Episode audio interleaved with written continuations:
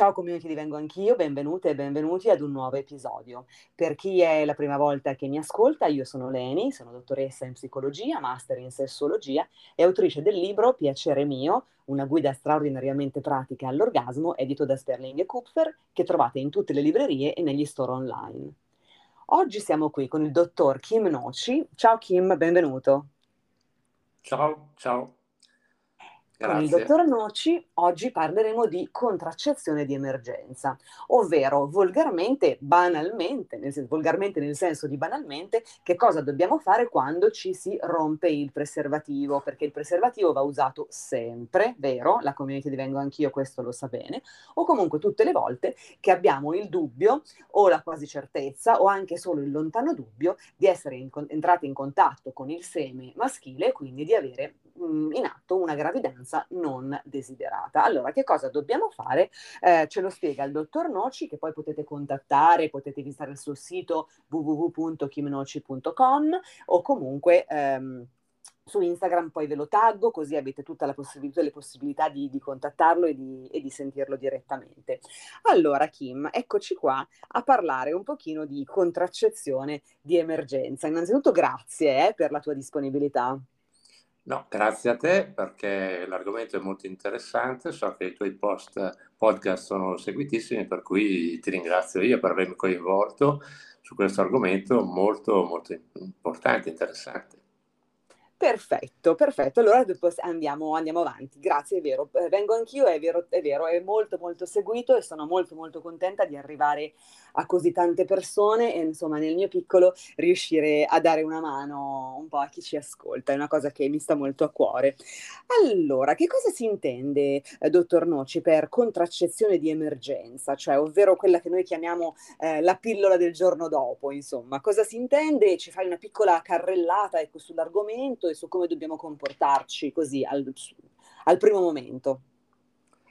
Sì, eh, fa, farei una premessa prima di entrare proprio eh, nell'argomento in maniera specifica, che riguarda appunto la pillola, come dici, del giorno dopo, perché si chiama in effetti così, non tecnicamente, ma è così che si intende, per sottolineare la premessa, l'importanza che dovrebbe essere riservata alla consulenza in merito alla contraccezione, in questa maniera, in questo modo qui poi della contraccezione di emergenza, da parte di un esperto, di un tecnico, che può essere il ginecologo piuttosto che il medico di famiglia, l'ostetrica, fino al farmacista, che è quello che poi la deve vendere la pillola del giorno dopo. Perché la contraccezione in senso lato, in modo particolare quella di cui ci occupiamo oggi, è comunque una terapia medica per cui, come per tutte le terapie, è molto importante conoscere le modalità d'azione dei farmaci che assumiamo. Questo anche alla luce del fatto che è molto semplice o facile procurarsi la contraccezione di emergenza, perché il fai da te potrebbe diventare pericoloso, tenuto conto che molto spesso c'è abbastanza poca conoscenza me- sul metodo di azione di questo farmaco. Una seconda premessa che vorrei fare riguarda il ruolo che potrebbe svolgere la contraccezione di emergenza nei confronti di una gravidanza non prevista o non desiderata. Dalle statistiche pubblicate si sa che nel periodo sessualmente attivo circa una donna su tre riferisce di aver avuto in un anno, nel corso di un anno, almeno un rapporto sessuale non protetto, che, vuol, che può voler dire che ha fallito il metodo di barriera, come dicevi tu, del preservativo, oppure che ha fallito la contraccezione, oppure che non prendeva contraccezione, che ha avuto un rapporto comunque non protetto. Nel 2012 in Italia, dati che sono pubblicati un po' in ritardo, ma comunque questi sono i tempi, nel 2012 il 40% delle gravidanze sono state etichettate come non desiderate. Di queste, la metà sono esitate in un'interruzione volontaria della gravidanza stessa. Per cui il fatto curioso da sottolineare è che sebbene la contraccezione di emergenza possa svolgere un ruolo preventivo importante, il 76% circa delle donne che abbia avuto un rapporto non protetto non fa uso di contraccezione di emergenza.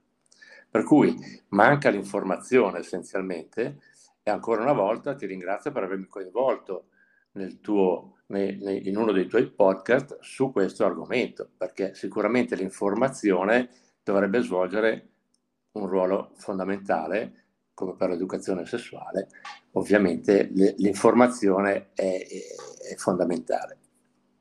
Grazie Kim. Allora faccio un breve eh, riassuntino di quello che ha appena spiegato il dottor Noci, quindi la contraccezione di emergenza, ovvero la pillola del giorno dopo, è disponibile nelle farmacie. Adesso poi vi spieghiamo bene in che termini, oramai la, la devono dare senza ricetta a tutti, anche le ragazze minorenni, adesso poi eh, spieghiamo bene tutte, tutti i dettagli. Eh, però ecco, chiedete prima, nel senso informatevi, come diceva il dottor Noci, presso un medico di famiglia, presso una ginecologa, presso un ginecologo, presso un'ostetrica, presso lo stesso farmacista o la stessa farmacista. Perché perché così vi spiegano bene quello che dovete fare, perché di, tra- di fatto si tratta di un farmaco, ok? Quindi è un farmaco che eh, nel caso in cui io, a me piace dire di si rompe il preservativo perché so che la community di Vengo Anch'io usa sempre il preservativo e fa sesso protetto, ma comunque nel caso in cui ci sia stato, ci, abbiate il dubbio mh, di, avere, mh, di, essere, di, avere, di, essere, di avere una gravidanza e non la desiderate, la pillola del giorno dopo può venirvi incontro in questo senso. Allora noi andiamo un pochino, un pochino avanti. No? Adesso, ehm, dottor Noci, eh, che bello no? che adesso anche in Italia non esista più l'obbligo di ricetta medica per ottenere la pillola del il giorno dopo e questo vale anche per le ragazze minorenni, è vero? Assolutamente vero, è dal 2020 più o meno ottobre che anche l'Italia, come per tutto il resto dei paesi europei, ha abolito l'obbligo della ricetta medica per ottenere la pillola del giorno dopo, anche per le minorenni. Per cui il farmacista è tenuto a vendere il farmaco anche senza prescrizione, giorno, notte, sempre a chiunque ne faccia richiesta. Un, ok. Per... okay. Um, dove, quindi dove si, va, dove si va ad acquistare la pillola del giorno dopo? In farmacia, immagino, no? Beh sì, in farmacia dovrebbero tutte avere a disposizione il, il prodotto, il farmaco. È ovvio che attualmente trovi tutto online, per cui eventualmente uno se la può comprare anche online. È ovvio che come se è una contraccezione di emergenza, l'online è poco emergenza perché ti arriva dopo tre giorni, per cui al limite la puoi comprare online e tenertela nel caso ti venisse di bisogno, ma in farmacia la devi trovare sempre a qualsiasi ora del giorno e della notte, nelle farmacie che sono aperte ovviamente. Perfetto, perfetto. Allora andiamo, andiamo un pochino avanti. Allora, mh, mm, la contraccezione di emergenza può essere sia orale, eh, ovvero con l'assunzione di un farmaco, della pillola del giorno oppure meccanica. In questo podcast oggi con il dottor Noci parleremo soltanto della contraccezione di emergenza per via orale. Allora, dottor Noce, ci spieghi un pochino come funziona, quando va presa, con quali tempistiche, perché ci sono delle pillole che, hanno, che possono essere prese entro tre giorni dalla rottura del preservativo, chiamiamola così, ed altre entro cinque giorni. Diciamo, quali sono poi le principali pillole che normalmente vengono somministrate? Mm, spiegaci, spiegaci, siamo tutti orecchi. Allora, eh, sento che a te piace molto la rottura del preservativo. Vorrei far notare però che non è solo la rottura del preservativo che porta eventualmente a fallimento del metodo contraccettivo, in questo caso di barriera, perché molto spesso viene utilizzato male, nel senso che si sfila prima che il rapporto sia stato completato. E lì è il vero grande rischio, perché la rottura è abbastanza rara come evenienza rispetto a quell'altra che invece è molto più frequente. Questo era giusto per una precisazione. Mentre per rispondere... Aspetta, ti, ti ringrazio Kim, hai ragione.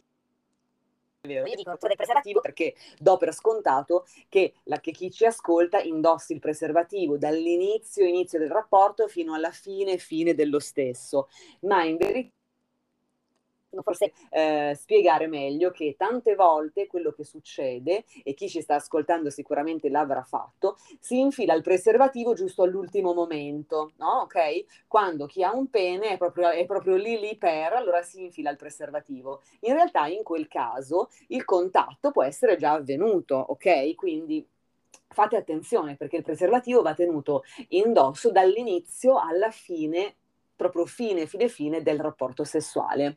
Eh, poi ci possono essere anche dei casi in cui eh, si prende la pillola anticoncezionale e questa non funziona per X motivi, non lo so. Comunque noi adesso andiamo avanti e ascoltiamo il dottor Noci bene che ci spiega tutto. Grazie per la precisazione. Sì, allora torniamo alla domanda iniziale e, ehm, e allora bisognerebbe chiarire che per contraccezione di emergenza sì, cosa si intende per contraccezione di emergenza, ovvero cioè la procedura clinica a base di un farmaco che ha lo scopo proprio di prevenire una gravidanza non voluta dopo un rapporto sessuale non protetto o protetto in modo inadeguato.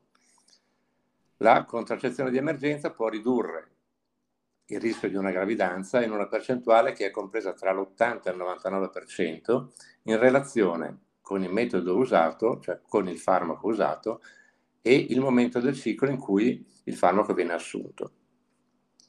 E allora qui farei un, un tra parentesi, eh, che, che significa che vorrei spiegare come funzionano questi eh, farmaci, ripassando un attimo brevemente la fisiologia del ciclo mestruale e sottolineando alcuni punti fondamentali se sei d'accordo. Il ciclo, il ciclo mestruale inizia e termina con la mestruazione, per cui ha una durata che è media di 28 giorni. E la possiamo dividere, questa, questo ciclo di 28 giorni, in tre fasi. Una fase iniziale che si chiama proliferativa, che inizia subito dopo la fine della mestruazione e arriva fino alla seconda fase, che è quella ovulatoria, che sta a metà del ciclo, che è la fase in cui si è maggiormente fertili, e una terza fase che è quella secretiva o luteinica che com- comprende gli ultimi 14 giorni del ciclo prima della mestruazione successiva. Nel ciclo mestruale sono coinvolti una serie di ormoni che con il loro andamento ciclico crescente e decrescente regolano tutta la funzione mestruale stessa del ciclo e sono gli estrogeni, il progesterone, un ormone che si chiama LH luteinizzante e un altro ormone ancora che si chiama FSH o follicolo stimolante. Per tornare allora alle tre fasi, la fase proliferativa ha una durata di circa 12, 13, 14 giorni e questa rispetto alle altre fasi è un pochino più variabile ed è comunque caratterizzata dallo sviluppo dei follicoli. Ogni, in, ogni, in, ogni, ovaia ci sono dalla nascita un numero predeterminato di follicoli. Per ogni ciclo ne vengono portati a maturazione da 3 a 30.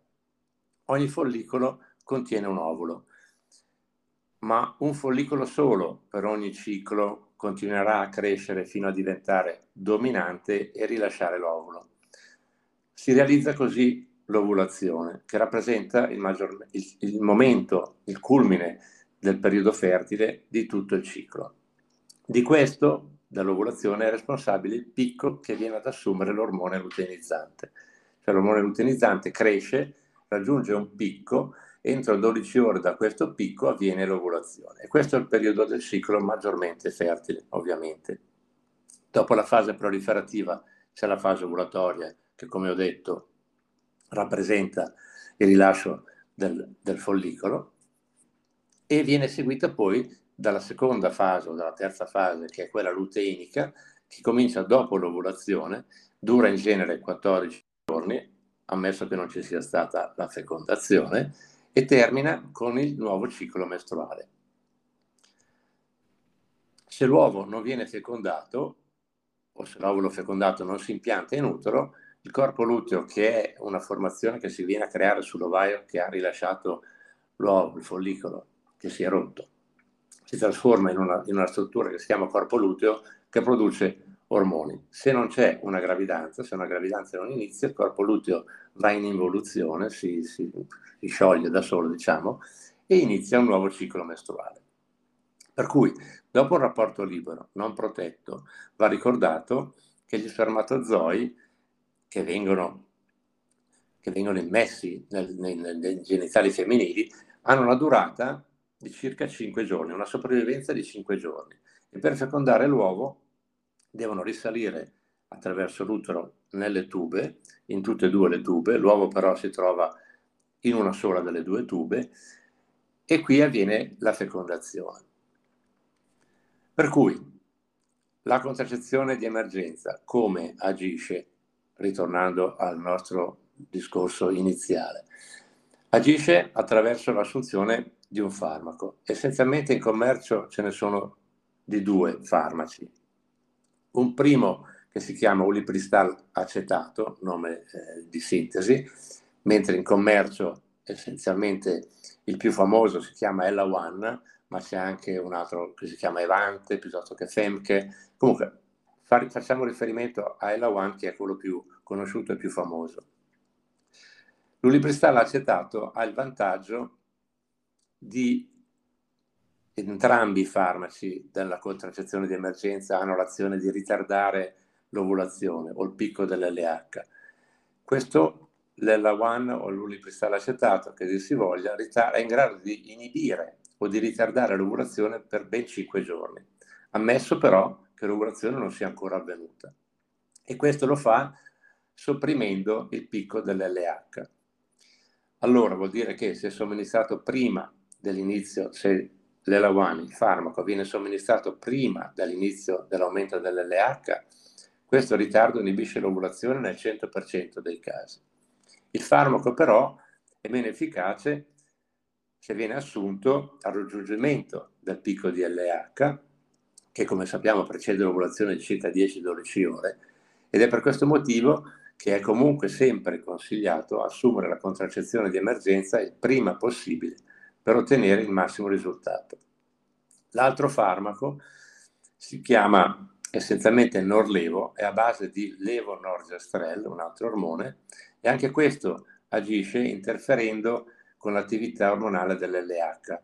Però levonorgestrel inibisce fino all'80% delle ovulazioni se assunto in fase preovulatoria, mentre abbiamo visto che l'ulipristal acetato quasi le inibisce nel 100% dei casi, mentre il levonorgestrel non ha effetto se assunto al picco dell'LH o in fase post-ovulatoria. La, l'efficacia o il periodo d'azione di questo secondo uh, farmaco ormone ha una durata che non supera le 72 ore, 3 giorni, mentre 5 giorni nel caso precedente. E anche questo va assunto il prima possibile, preferibilmente entro 12 ore dal rapporto non protetto e non più tardi delle 72, cioè dei 3 giorni. Ok, allora, quindi nel caso voi vi troviate in questa situazione, prendete la pillola del giorno dopo il prima possibile, non lasciate il tempo allo spermatozoo di fecondare l'ovulo, ok? Quindi appena voi eh, vi trovate in questa situazione, il prima possibile, sapete, sappiate che abbiate dai 3 ai 5 giorni per agire, però la cosa importante è che invece voi lo facciate il prima possibile.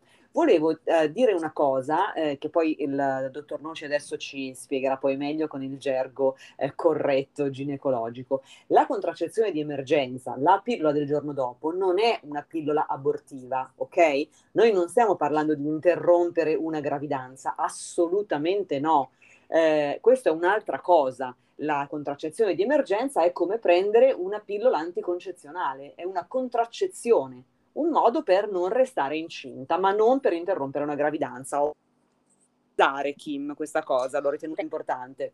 E questo è molto importante perché in, ass- in assoluto è stato ormai documentato da infiniti studi, se una gravidanza è già iniziata, la contraccezione di emergenza, anche se venisse assunta, non modifica l'andamento della gravidanza.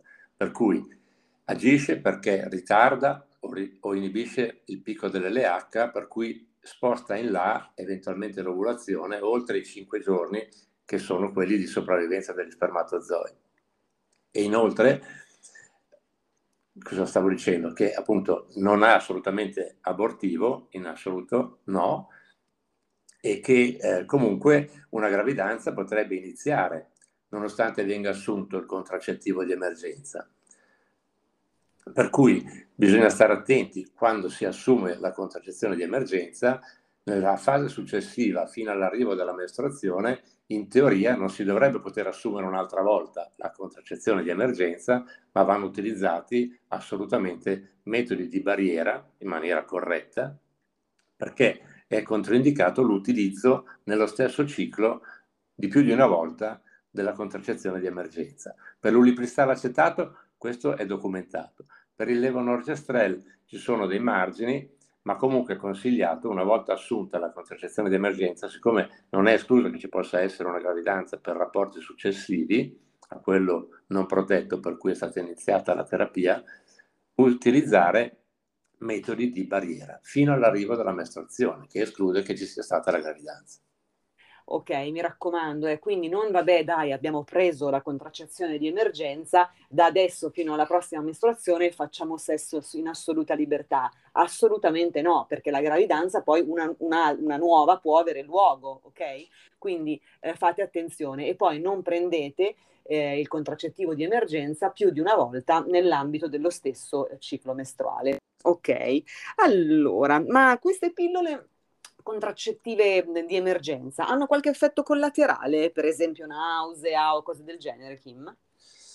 Allora, eh, effetti collaterali sì, ne sono descritti, ma eh, penso che l'effetto collaterale, qualunque possa essere, sono comunque molto, molto limitati e molto poco significativi. Per cui nei confronti di una possibile gravidanza non desiderata, gli effetti collaterali rappresentano veramente un aspetto ridicolo a questo punto. Si può ricordare tra questi la nausea, il mal di testa, le vertigini, lo spotting ematico, qualche piccola peritina di sangue, tensione mammaria per effetto del carico ormonale, ma nulla di grave, nulla di serio a fronte di una possibile gravidanza non desiderata. Ok, grazie. Volevo chiederti mh, mm, che cosa bisogna fare eh, nel caso si vomitasse dopo l'assunzione della pillola del giorno dopo. Quindi io assumo la pillola del giorno dopo, ma mi viene una nausea fortissima e la vomito. Che faccio? E qui bisogna stare attenti perché anche per la pillola normale, quella che si prende tutti i giorni, se viene vomitata entro due o tre ore dalla sua assunzione, bisogna avere un blister di riserva perché bisogna riprenderla quella pillola che si è vomitata e per la contraccezione d'emergenza è, è lo stesso, c'è lo stesso problema, con la differenza che se viene, se viene utilizzata la pillola a base di levonorgestrel, ovvero il Norlevo, e la si vomita dopo due ore o entro le due ore seguenti alla sua assunzione, bisogna assumerne un'altra. Mentre per l'ulipristal acetato valgono le tre ore, cioè se si se si vomita nelle tre ore seguenti l'assunzione bisogna assumerne un'altra, per cui due o tre ore comunque bisogna assumerne un'altra per stare sicuri entro un paio d'ore da quando si sia vomitata. Ok, nel caso comunque eh, chiedete come sempre a fare specialista di riferimento, al medico curante, al farmacista, il farmacista vi sarà aiutare o la farmacista, quindi se non avete magari accesso diretto a uno specialista ginecologo o ginecologa nel breve perché magari è tardi la sera, eccetera, comunque un farmacista vi sa aiutare anche su questa cosa. Eh? Ok. Um... No, scusa, volevo, volevo dire una, una, cosa su sì. questo. Allora, siccome la pillola è venduta nella confezione una, allora bisogna stare attenti a qualsiasi cosa che potrebbe indurci la nausea o il vomito, perché la pillola di per sé non ti provoca una nausea tale da, da vomitare, in rarissimi casi contatti sulle mani di una dita, sulle dita di una mano. Però la pillola nella confezione ce n'è una, per cui se si, fanno, se si assumono cose, bevande, alcolici, cose che possono indurre la nausea o il vomito, poi la pillola bisogna andarla a ricomprare. Bisogna tenere presente questa cosa, perché uno va, la compra, la vomita, deve riportarsi, deve ritrovare la farmacia per prendere un'altra. Giusto, grazie, giusto. È vero, la, mm, nella One infatti è One, se ne no, no, anche il Norlevo. Sono tutte una. una. Quindi, ok, ok, quindi facciamo un pochino attenzione ehm, anche, a questa, anche a questa cosa. Allora, volevo andare un pochino avanti. Ehm, mm, mm, allora, la, mm, ci sono delle controindicazioni all'utilizzo della, conces- della, della conce- Oi, scusatemi, ci sono delle controindicazioni all'utilizzo della pillola del giorno dopo? Allora, le controindicazioni direi che sono più relative che assolute, nel senso che lo scopo per cui uno decide, uno decide, uno deve prendere, deve assumere la contraccezione di emergenza prevale nel confronto delle possibili controindicazioni. Allora, per quella levonorgestrel non ci sono particolari controindicazioni o restrizioni mediche. Per quella all'ulipristal acetato pare che ci sia un'attenzione nei confronti che dovrebbero avere le, le donne che soffrono di asma, asma grave però, eh, che difficilmente si controlla con i glicocorticoidi, oppure se c'è una disfunzione epatica grave, oppure ipersensibilità nel caso uno l'abbia già utilizzato e abbia sviluppato un'ipersensibilità, un'allergia. Altrimenti le controindicazioni sono veramente scarse e significanti. Ok, allora ricordiamo a chi ci ascolta che la, la, la contraccezione di emergenza farmacologica, quindi quella per via orale, non è un metodo anticoncezionale, quindi non bisogna abusarne, nel senso non usiamo la pillola del giorno dopo come metodo anticoncezionale, ogni tanto si legge no, su qualche giornale o su qualche post che mh, mm, si usa la contraccezione di emergenza come pillola. No, vero dottore? Sì, beh, sarebbe, sarebbe sicuramente auspicabile eh, lasciare l'indicazione della contraccezione di emergenza alla emergenza vera. Allora, se, sono, se c'è un rapporto stabile, per cui ci sono rapporti regolari e la gravidanza va evitata, il sistema più sicuro è sicuramente quello della contraccezione normale. C'è la pillola, c'è la spirale, c'è l'anello vaginale che rilascia ormoni come se fosse una pillola, ma attraverso l'assorbimento diretto dalle mucose vaginali, ci sono i cerotti, cioè ce n'è di tutti i tipi, e allora si dovrebbe dare la precedenza a, a quel tipo di contraccezione. Se si deve fare uso alla contraccezione di emergenza, allora l'ideale sarebbe di non utilizzarlo per più di una volta nello stesso ciclo e dopo che la sia utilizzata passare a metodo di barriera fino ad aspettare che arrivi la mestruazione, che dà la prova che non ci sia stata la gravidanza, che il metodo non, non abbia fallito. Poi sull'ulipristal acetato pare che siano tutti concordi nel ritenere che debba assolutamente non essere ripetuto l'uso. Sul levonorgestrel c'è più margine, però io sono dell'idea che una volta utilizzato, se viene utilizzato nel momento in cui debba agire con il suo metodo d'azione, poi da lì in avanti metodo, i, i, rapporti devono essere tutti assolutamente protetti con barriera fino alla, all'arrivo della mestruazione e non ripetere perciò l'uso di un'altra contraccezione di emergenza in quello stesso ciclo mestruale. Ok, eh, domanda, ci sono dei controlli particolari che dobbiamo fare dopo l'utilizzo della contraccezione di emergenza? Quindi dopo aver preso la pillola del giorno dopo dobbiamo fare qualche controllo particolare? No, non ci sono assolutamente controlli da fare a meno che non ci sia un ritardo mestruale che va oltre la settimana rispetto al periodo di attesa. Perché se ritarda di oltre una settimana si dovrebbe fare un test di gravidanza e se quello fosse positivo ci sono tutte poi dei percorsi o comunque delle, delle cose da fare in quel caso lì. Ma solo per il fatto di aver preso la pillola del giorno dopo non ci sono assolutamente controlli da fare. Ok, adesso vorrei sfatare con te un mito, dottor Noci.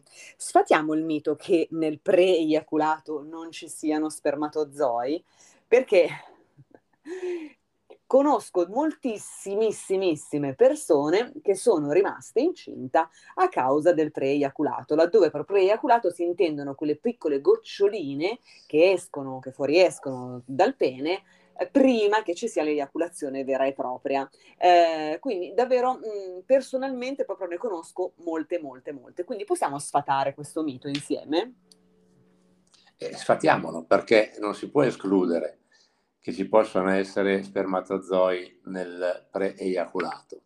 Per cui se c'è il rischio di una gravidanza e se c'è stato un contatto tra genitali, tra pene e vagina, va comunque utilizzato una contraccezione di emergenza, perché non si può assolutamente escludere che nel pre-eiaculato o nei rapporti preliminari al rapporto vero e proprio non ci possono essere spermatozoi che possono ovviamente, che ne basta uno, che possono eventualmente portare a concepimento. Per cui anche in questo caso si dovrebbe utilizzare la contraccezione di emergenza oppure tenere sul preservativo dall'inizio inizio alla fine fine del rapporto sessuale, come dico sempre.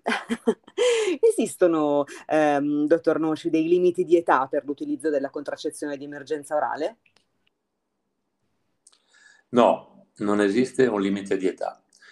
Se esiste invece il rischio di gravidanza, ogni donna dovrebbe avere il diritto di poter utilizzare la contraccezione di emergenza e dovrebbe avere il diritto di ottenerla, indipendentemente dalla sua età. Vorrei far notare che si può rimanere gravidi da prima del primo ciclo mestruale fino alla menopausa. Allora, adesso la menopausa la possiamo certificare con gli esami del sangue, tempo zero, uno fa gli esami del sangue, vede come sono gli ormoni e capisce se è in menopausa o no. Una volta si diceva che la menopausa iniziava un anno in, dopo l'assenza di cicli mestruali. Adesso diciamo che non è più questo il caso. L'altro aspetto invece è quello del menarca, che è la prima mestruazione che ha una ragazzina, arriva alla fine di un ciclo ormonale, per cui, come dicevamo prima, le varie fasi, la proliferativa, l'ovulatoria, la secretiva, e poi arriva la mestruazione ma l'amministrazione che arriva ha già avuto l'ovulazione 14 giorni prima. Per cui anche in quel caso lì bisogna stare attenti perché alla prima amministrazione non posso rimanere incinta. La prima amministrazione vuol dire che 14 giorni prima ha avuto l'ovulazione. Non sempre perché i cicli all'inizio non sono tutti ovulatori, però c'è il rischio. Per cui non c'è un limite di età e la pillola del giorno dopo va utilizzata quando c'è il rischio di una gravidanza.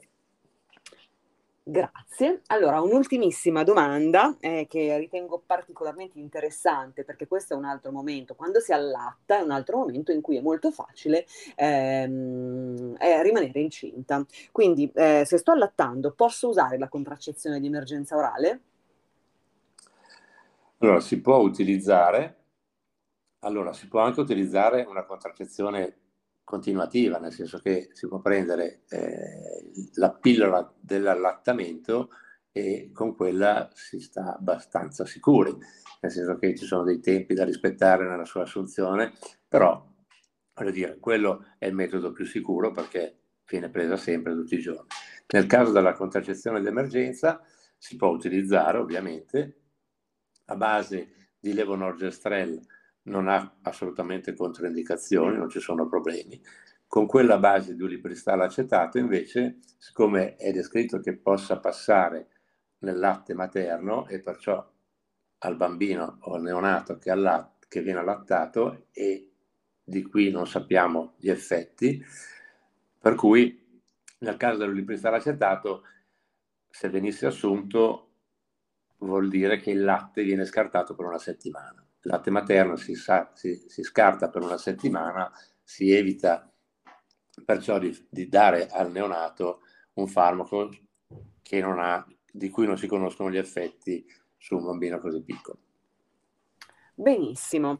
Dottor Nosci, grazie davvero perché credo che sia stato un episodio particolarmente interessante, eh, una cosa tra l'altro di cui si parla poco, quindi credo che invece sia importante che si che, si, diciamo, che diventi un pochino più mainstream ecco, la, le informazioni sulla contraccezione d'emergenza, quindi ancora grazie per il tempo che ci hai dedicato, io saluto tutta la community, per qualsiasi cosa www.kimnoci.it oppure io da Instagram vi taggo l'Instagram del dottor Noci, così se volete contattarlo potete farlo da lì o comunque scrivete a me che sapete che vi rispondo sempre, quindi su Instagram, eh, chio, vengo anch'io, eh, lo conoscete tutti, dai, e mi, mi scrivete lì. Grazie dottor Noci. Grazie a, a te. Grazie a te. Ciao. Ciao, grazie.